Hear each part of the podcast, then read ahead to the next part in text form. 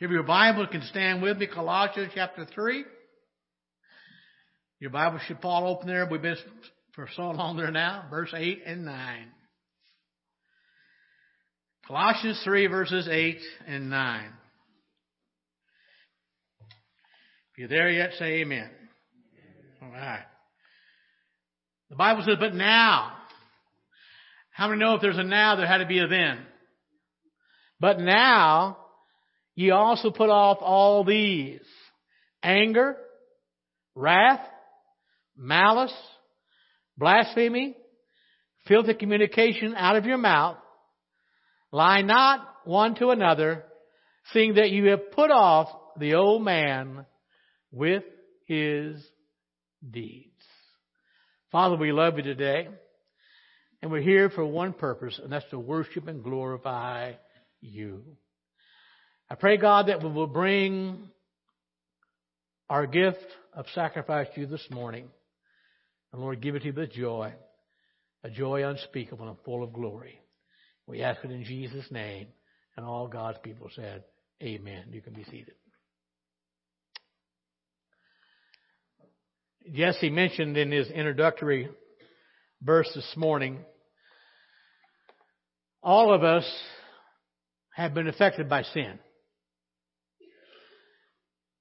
We read in Sunday school from 1 Corinthians of a list of things that if people continue and they will never see the kingdom of God. And then Paul says, such were some of you. How many are glad that God brought you out? And so sin has affected all of us. And none of us, none of us live up to what God created us to be. The Bible reminds us that all have sinned and fall short of the glory of God. And the tense of the verb in the original language means we continually fall short of the glory of God. I don't watch uh, too many TV preachers. Uh, we don't have cable TV, and if that's what you got, that's fine. But I've seen a few through the years, and uh, you would think that, boy, God is so blessed to have them. But I want you to know something, folks. If Jesus would come walking through those doors today, everyone would hit the floor. We would crawl to Him, thanking Him for His grace. Because sin has affected all of us. And it's only when we begin to really get a hold of that with our heart, with our mind, and our soul, we are ready to respond to why Jesus came into our world. And I don't know about you, but I am so glad he did. He came to seek and to save those who were lost, and thank God he found me. How about you? So Jesus came he lived on this earth for 33 and a half years. They crucified him. He died. And on the third day, he raised from the grave. And Jesus did that specifically so you and I could return to the God's original plan for us. And the moment we were saved, the moment we confessed Jesus Christ as our Lord and Savior, a brand new relationship with God was established. And the Bible says, but now, but now, we're to live differently than we used to live.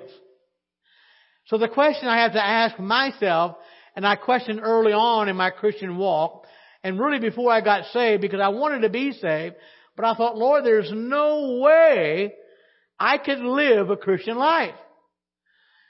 But the good news is, Paul says to put off these things, and my question was, how am I supposed to do that knowing how weak I am in the flesh? Well, one of the things that happens to us one of the things that involved in our walk with Christ is that we now live by the Spirit. Thank God for the Holy Spirit. Thank God that Jesus told the disciples, when I go away, I will send another comforter. And that word another means another of the same kind. In Galatians chapter 5 verse 16 the Bible says, This I say then, walk in the Spirit, and you shall not fulfill the lust of the flesh. Now we're working our way through a list of things in Colossians chapter 3 that Paul says to mortify, says to put off of our life. So how in the world am I going to do that? I do that by living by the Spirit. And Jesus sent the Holy Spirit, God sent the Holy Spirit to live within us after Jesus returned back to heaven. And the Holy Spirit comforts us. He guides us to His truth. And He reminds us of what Jesus said. And He points out what to do, what not to do. He gives us the right words to say. And He gives us a power to live a life pleasing to God. A power in our life to put off those things the Bible says we're to put off. So what does He do? Number one, the Spirit of God marks the beginning of our new experience with Christ. The day you were saved, the Spirit of God moved into your life. We cannot be saved without uh, without the Spirit. We cannot be united to Christ without the Spirit, and we cannot be adopted as children of God without the Spirit, and we cannot be in the body of Christ except by the baptism of the Holy Spirit. Now, by the way, that is not a separate act of grace. That happened the moment you were saved. Thank God for the Holy Spirit. The second thing the Spirit does, He provides power for our new life in Christ. Thank God. We don't walk along. And, and He, he begins a, a lifelong process to make us more and more like our Lord and Savior Jesus Christ. And so when we receive Christ by faith, at that point on, we, we begin an immediate personal relationship with God, and the Holy Spirit now works in us. You can't do it on your own to become more like Christ. The third thing the Holy Spirit does, it unites us with other believers. Thank God for that. Now, the Bible says First of all, we're to walk in the Spirit. And the idea here is, in the original language, to, by the Spirit, we keep on walking. I have a confession to make. I don't want to try to walk without the Spirit. Every time I do, I mess up. I need to keep on, by the Spirit, walking. Now, of course, walking means to live by the Spirit. It means to obey the Spirit. It emphasizes a moment by moment contact with the Holy Spirit, being guided by the Spirit uh, every day for every decision we'll ever make.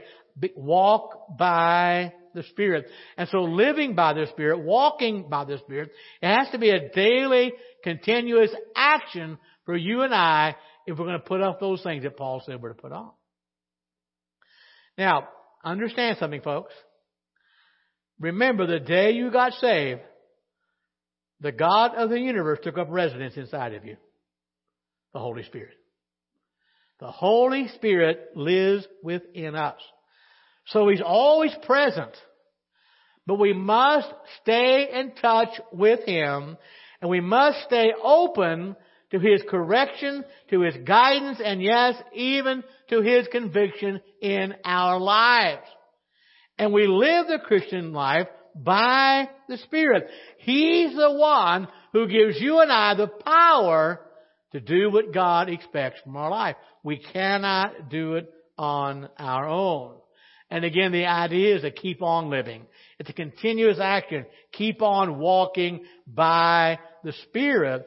And as we do, we become more and more like Christ.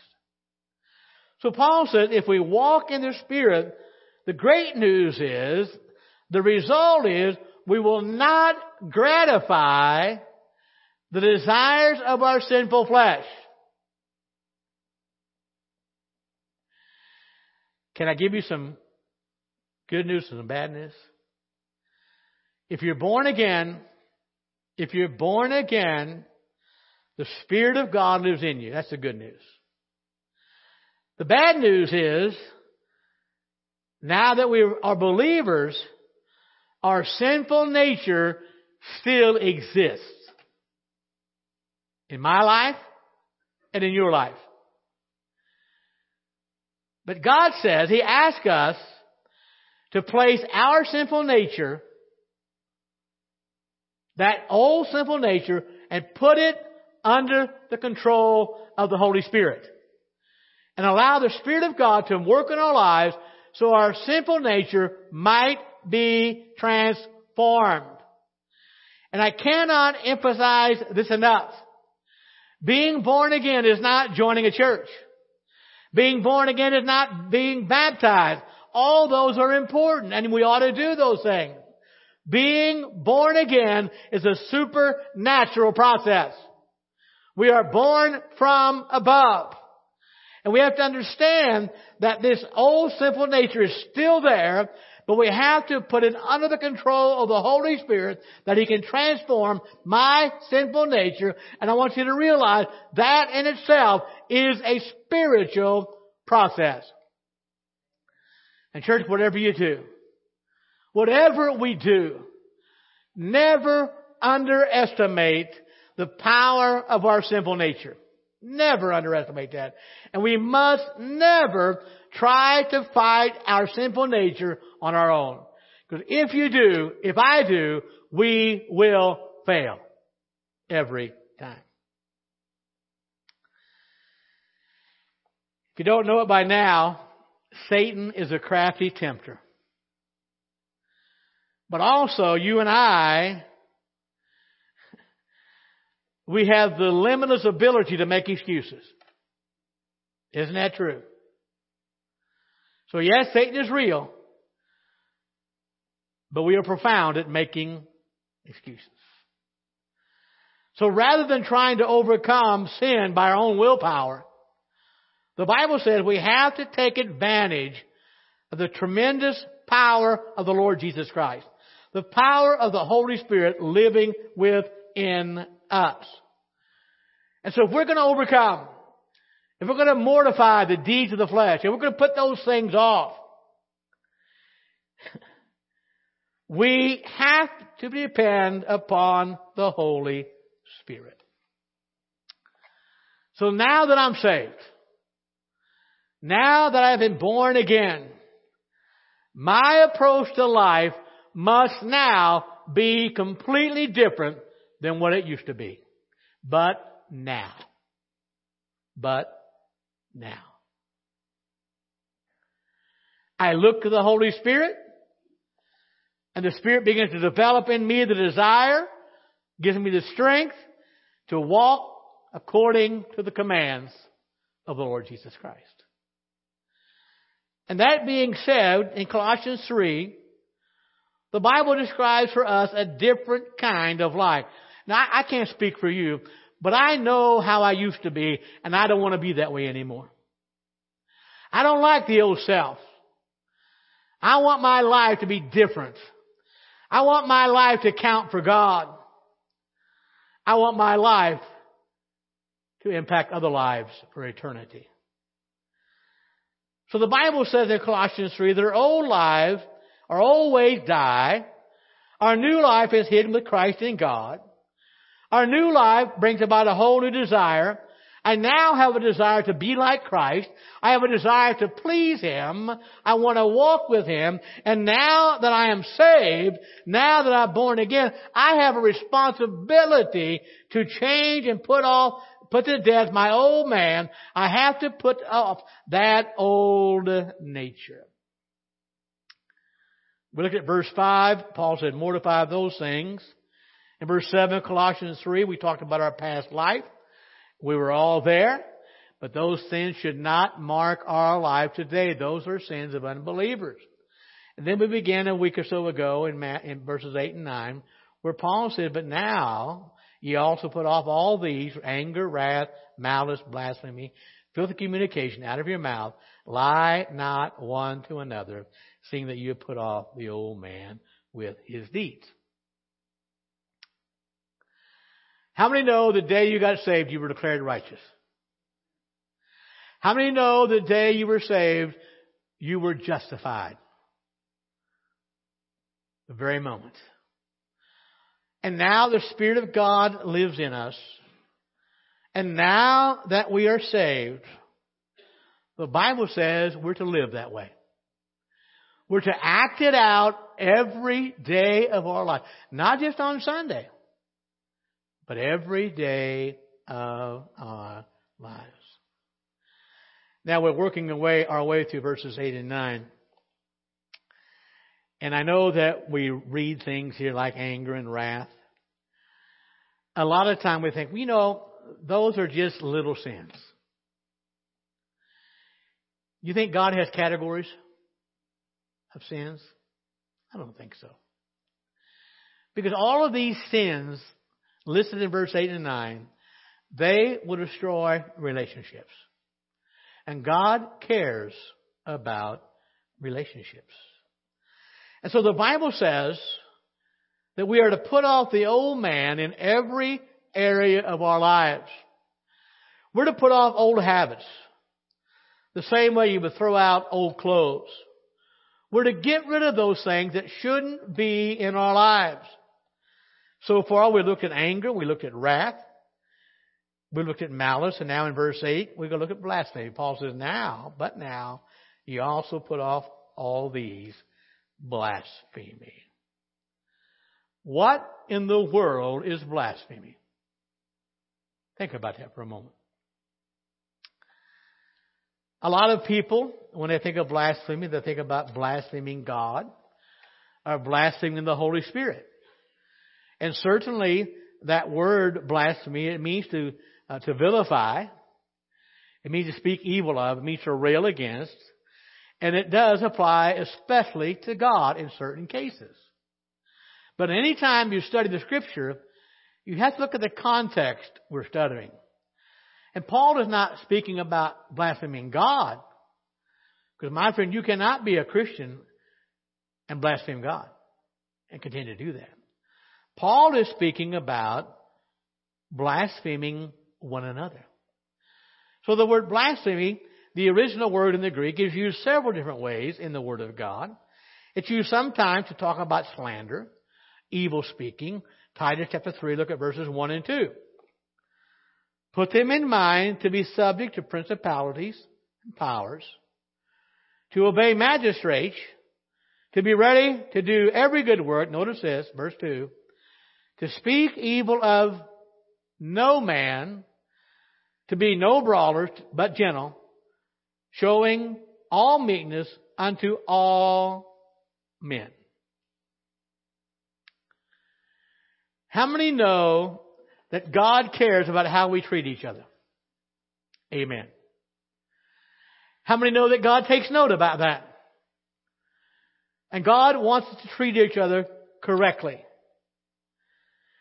God wants us to behave in our relation, not just with Him, but also with all people. Now Paul is giving some instruction to a young preacher, Titus He says, Titus, you need to remind them. There are folks in government that rule over them, their principality and their power. Remind them to obey them.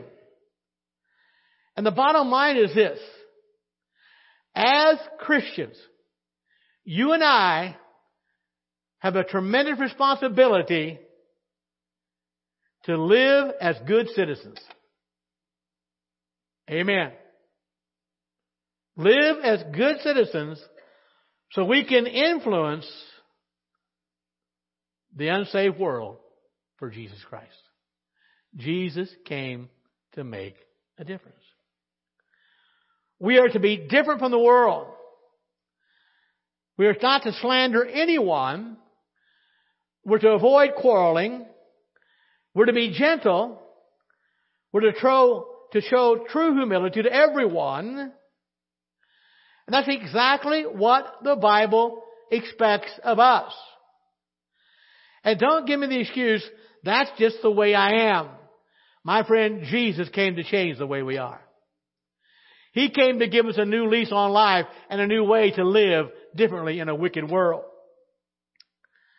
And I realize as I stand here this morning, and I thought about it this week and last week and the week before that, we've been in this series for quite some time. These are worthwhile goals. Without a doubt. But the question I had to ask myself, Lord, do you really not want me to speak evil of no man? Ephesians 4:31. The Bible says, "Let all bitterness and wrath, anger, clamor, and evil speaking be put away with you with all malice." So if I read what Paul says, I guess, yes, I am not to speak no one evilly. Peter says something about that. 1 Peter 2, verse 1. Wherefore, lay aside all malice, all guile, hypocrisies, envies, and all evil speakings. We see it there again. Now in Titus 3 verse 2 we read earlier, the word there was speak evil. In Ephesians it was evil speaking. Both words come from the same Greek word we get our word blasphemy from. Don't blaspheme. And what it means literally is we are not to charge falsely. We are not to speak against someone with malicious intent. And we are definitely not to attack someone's good name and reputation. Story is told, and I heard it years ago. First mate one day celebrated, I don't know what his birthday or what it was, and he got drunk. And that was not his normal lifestyle. But the captain didn't like him anyway. And so he wrote in the log that day, first mate so and so was drunk today. And the first mate begged him, show me some, you know, I don't normally do that. I shouldn't have done it. But the captain didn't like him. He put it in the log. One day, it just happened the first mate was in charge of that boat that day, and he put in the log, the captain was sober today.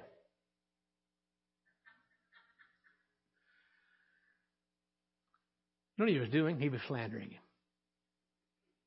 He was slandering him. And so, with, with the understanding that we're not to attack someone's good name, reputation, and that's how we approach this idea of not speaking evil of anyone. A few things about slander. Number one, the Bible doesn't say it's a small sin. The Bible takes slander very, very serious. Leviticus 19:16. You shall not go around as a slanderer among your people. I am the Lord. Is that ambiguous? Not at all.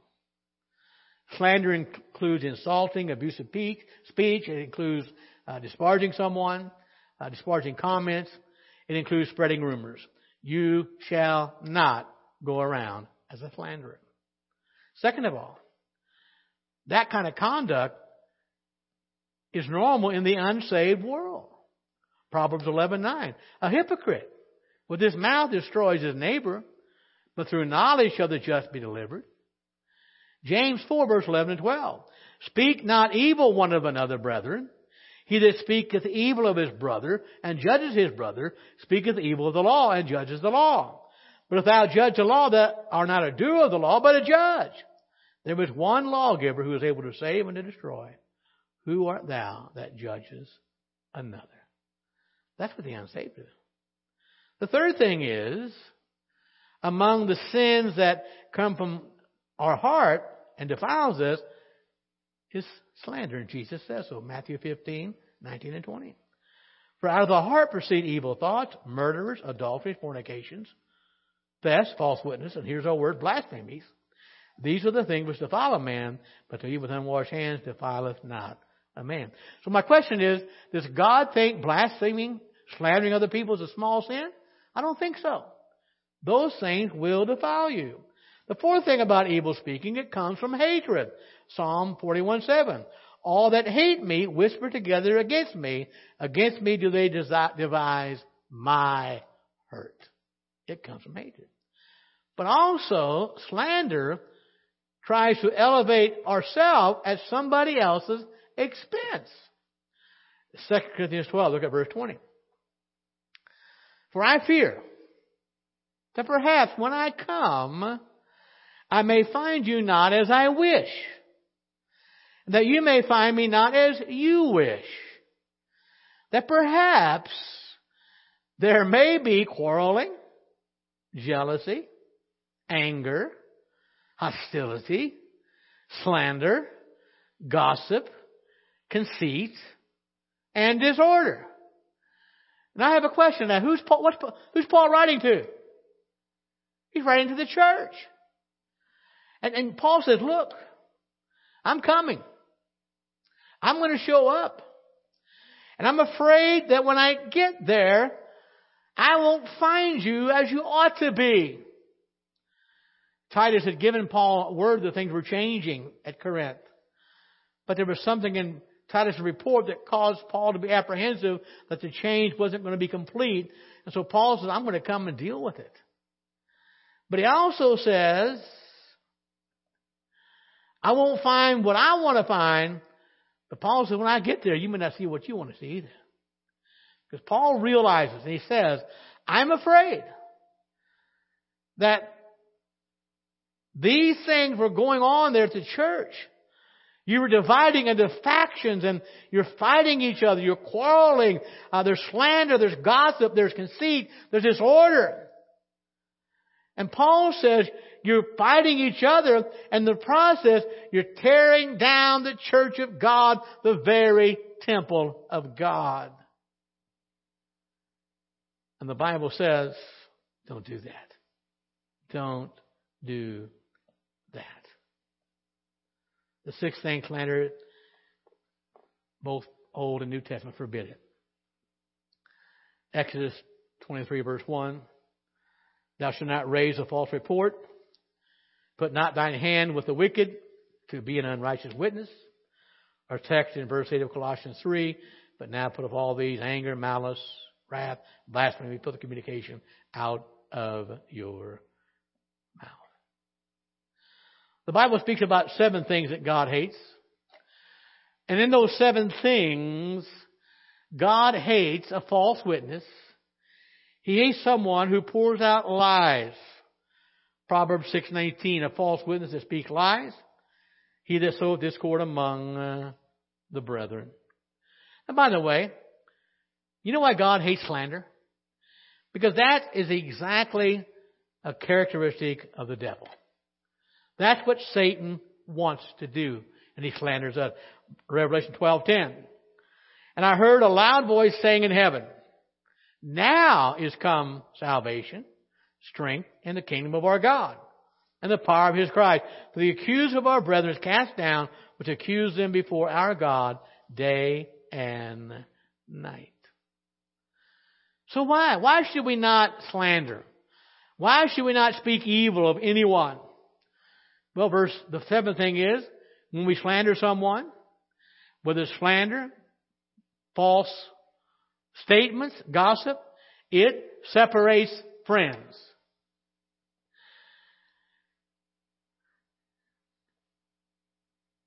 It amazes me how our attention is grabbed when someone says, Did you hear? Did you know? And by the way, what are they getting ready to do? Spread some gossip. Now, the problem is you didn't know, or they're hoping you didn't know because they want to tell you. Did you hear? And all of a sudden, our antennas go up. What are we about to learn? The Bible says a perverse man, Proverbs 16:28, sows strife, and a whisper separates the best of friends. But also know this, folks. Slander and gossip always leave deep wounds. Always. Proverbs 26, 22. The words of a talebearer are as wounds. They go down into the innermost parts of the belly. Have you ever been hurt by words? I know you have. You remember the ditty we used to say as kids Sticks and stones may break my bones, but what? Words will never hurt them. Is that true? Not at all. Words can cut deep. They can wound deep.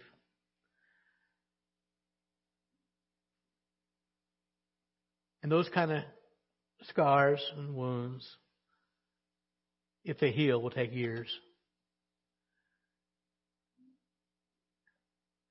And so guard slander and gossip. Another thing it does, it can break up families and lead to murder. Proverbs 6:18. A false witness that speaks lies, and he that soweth discord among the brethren. Part of what God hates, by the way. And how many know those seeds of discord just be a little bit of time? Before you know it, discord grows. Ezekiel 22 verse 9. If you are men who slander to cause bloodshed, in you are men who slander to cause bloodshed. In you are those who eat on the mountains. In your midst they commit lewdness. Anybody here have a tongue? Huh? How sharp is it? Think about it for a moment. Have you ever tried to bite your tongue? Now, not physically, okay? That's painful. But how often, when we got something that we think we need to say, we'd be better off to bite our tongue? Isn't that true? Do you realize how hard it is to control our tongue? Think about that.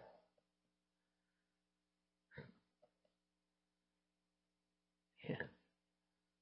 What an awful thing. The things we say.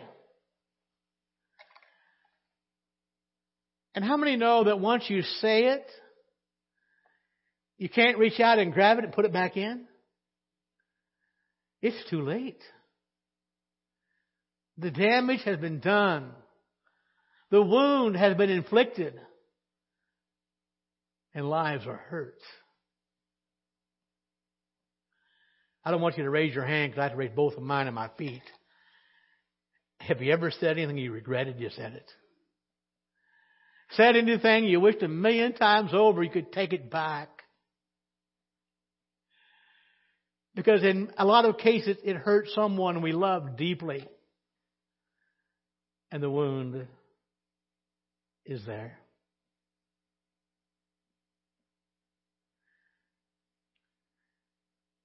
And I don't understand why it's so difficult for me. Because the Bible tells me that one of the paths to an enjoyable life is learning to guard your tongue. Think about that. excuse me, 1 Peter chapter 3, look at verse 10. For he that will love life, how many love life? And see good days, who wants to see good days? Boy, I do. Let him refrain his tongue from evil and his lips that they speak no guile. And I got to tell you, I need the Holy Spirit's help on that, as I do all of these. Evil speaking, slander, anger. I need the Spirit of God. The Bible teaches us that the tongue is one of the most destructive members of the human body. In fact, the tongue is one of the most difficult things to tame. James chapter 3, look at verse 6 through 8. The Bible says the tongue is a fire, a world of iniquity. So is the tongue among our members. That it defiles the whole body and setteth on fire the course of nature. Notice this. It is set on fire of hell. For every kind of beast, and of birds, and of serpents, and of things in the sea is tamed, and has been tamed of mankind. But the tongue can no man tame. It is an unruly evil and is full of deadly poison. Wow.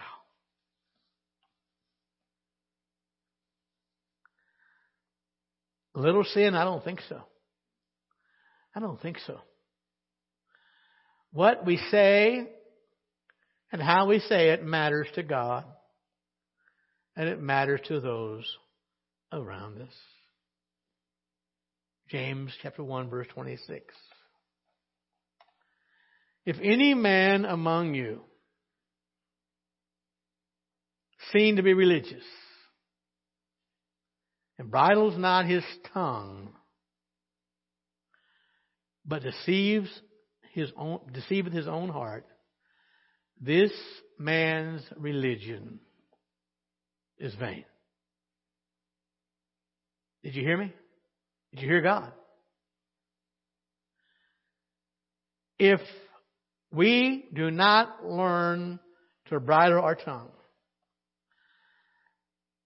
I don't care how high and holy we think we are. Doesn't matter how righteous we think we are living. The Bible is clear. If I don't bridle my tongue, I'm deceived.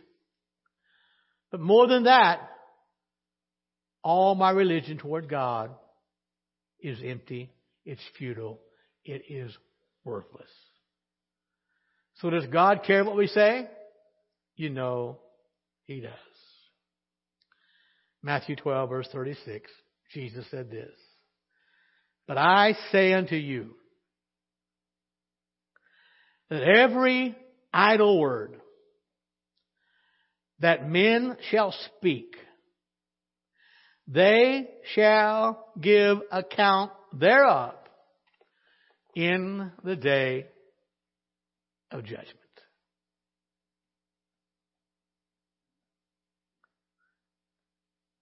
No wonder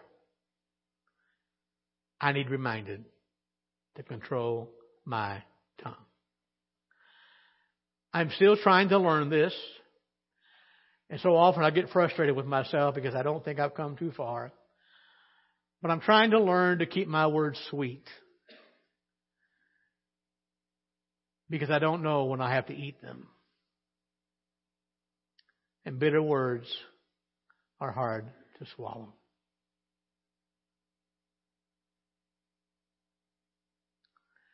So does the Bible really mean I'm not to speak evil of no man? I mean, isn't that going a little too far? Am I taking it too literal?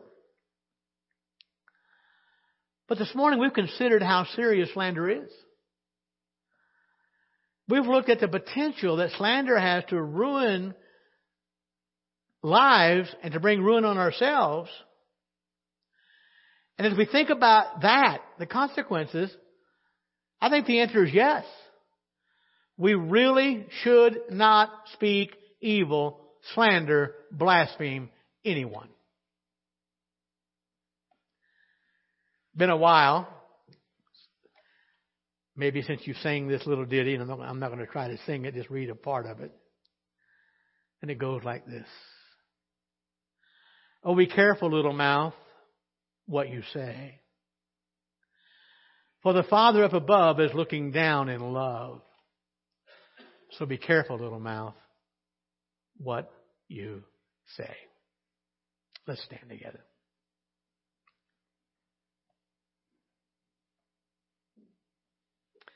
The Bible says that now that we're saved, we're to put off all these things. Paul said in Romans 12, 2, to be transformed by the renewing of our mind. Transformed by the renewing of our mind. And that's the work of the Holy Spirit. And we've worked our way quite a distance in these verses. But none of these are little sins. These are things that God will hold us accountable for.